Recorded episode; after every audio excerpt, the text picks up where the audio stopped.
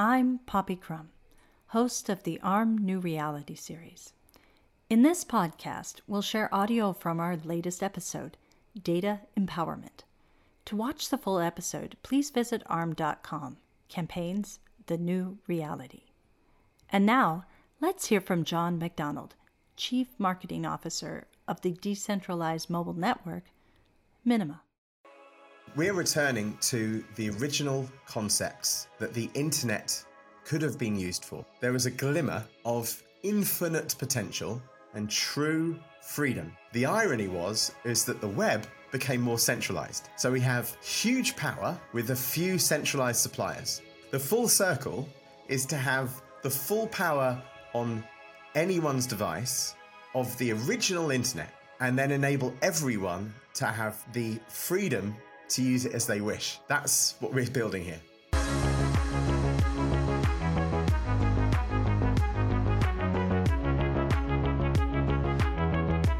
The New Reality A look at the future of consumer technology.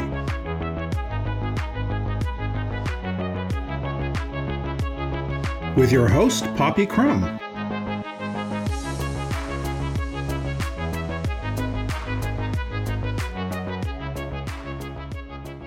There are different ways we can think about trust and the challenges that we have to solve with regard to trust with technology.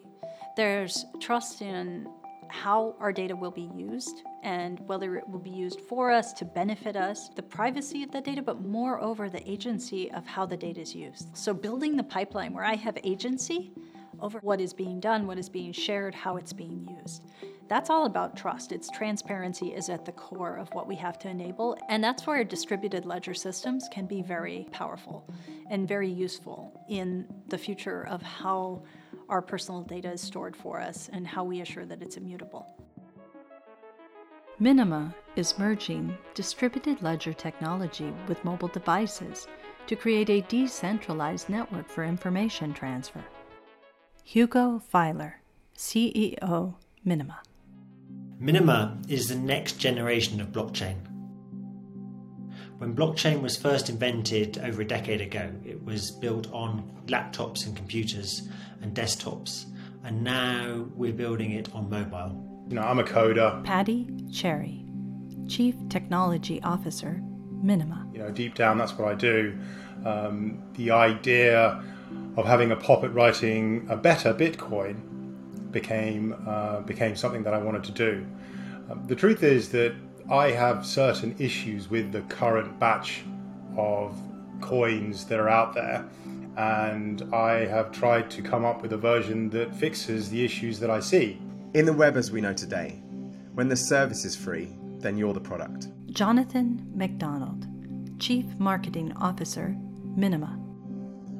And we feel that there is more potential for people to be than just a product. There is a very clear direction of travel um, towards this idea that there are the miners, stakers, validators, you know, the people who are actually sort of somehow financially motivated to run the network versus those of us who simply want a network to use. We have the tools in our hands.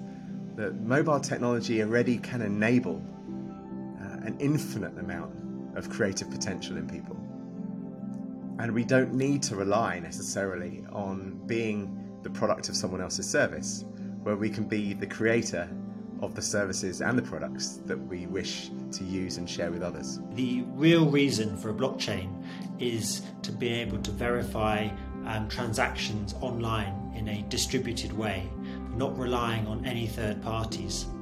The ability to run a full blockchain on mobile means that every person on the network is an equal contributor to the network. So it means that it's far more distributed than it would be with um, current centralized blockchain solutions. Well, ultimately, we believe that the best outcome uh, for society is by the empowerment of individual people to achieve their full potential. And empowering people to be in charge of their own experiences, their own information, their own communications, their own transactions, rather than being part of a, a large machine that controls what you can do and what you can say. But it requires a network of connected people that, that is scalable and secure so that people can safely share and interact and communicate. But that can only come from having multitudes of people part of the network. We've all got to run this piece of software. And the truth is, we've all got to run the same software in the same way with the same settings. So, as soon as you start to think like that, certain things become apparent. And in fact, the only device that I can expect people to have is a mobile phone. Which means that if you're going to write cryptocurrency that is truly global, that is truly enabling and empowering every single user to be an equal member of the network, it has to be mobile native. So Minima from the ground up has been written to run in full on a mobile phone. I mean, in many ways, the only reason you should have a blockchain is for its decentralization. Otherwise, you might as well be using a um, SQL database um, with a centralized server. Um, the whole reason for a blockchain is to be able to distribute the verification and the processing of transactions. This is different to a wallet.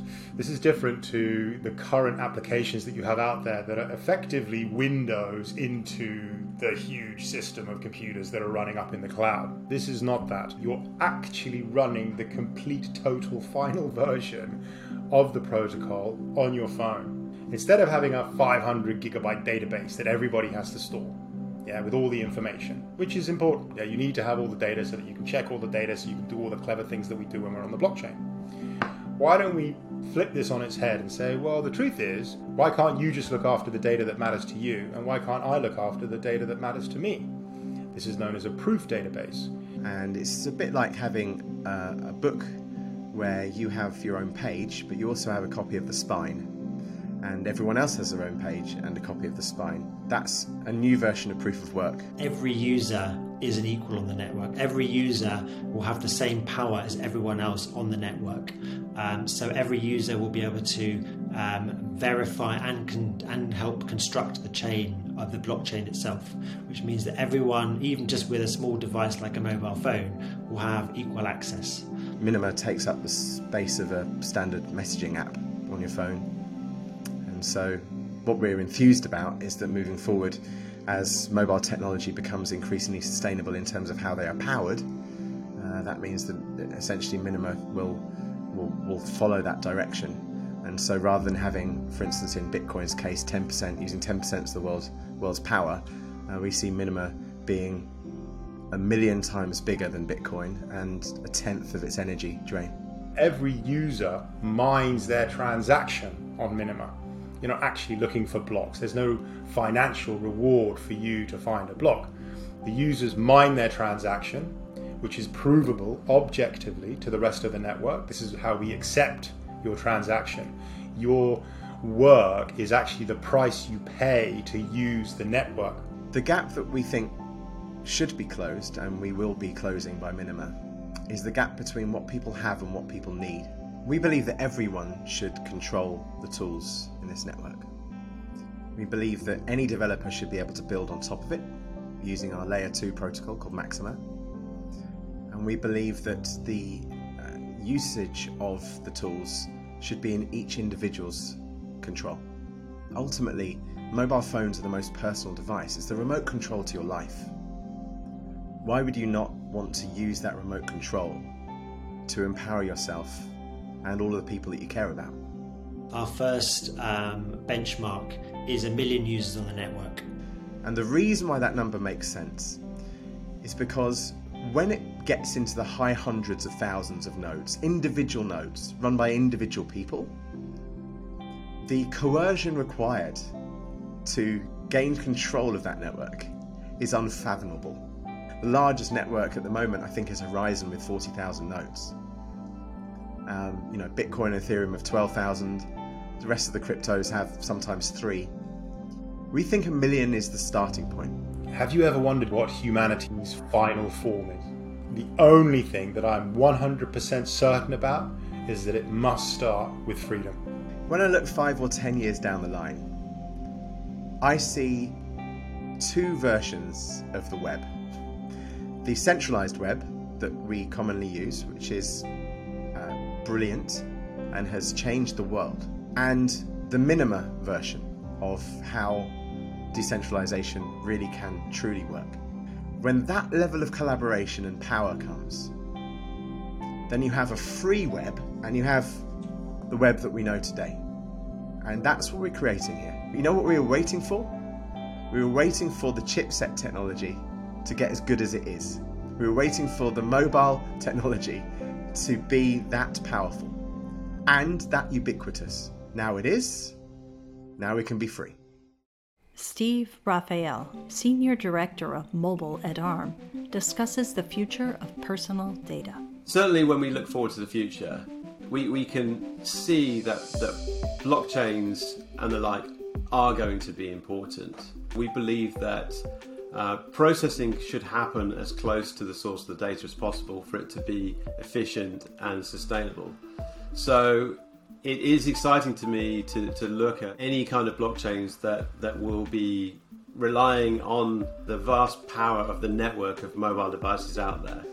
Any time that you can make a network more efficient and you can make the, the cost of performing a transaction lower and you can provide that kind of massive connectivity and, and peer-to-peer point-to-point connectivity you you will see innovations happening.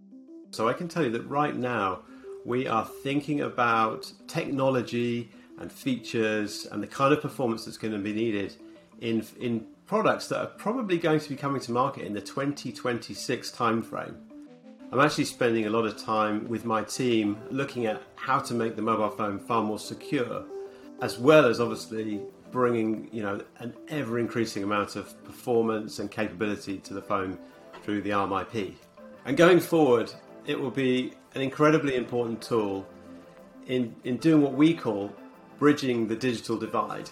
We see in many emerging countries, emerging markets, that people don't have access to the internet and the mobile phone has the potential to to bridge that gap to, to connect those people and help them to to live a richer and, and better life. So going forward we believe that uh, data sovereignty will be an important driver of the way that software and operating systems uh, and mobile phones are, are architected. And this would likely require hardware innovations and, and changes going forward to to enforce the the policies that will allow users to take control of their data and remain in control of their data and decide exactly who gets to see it.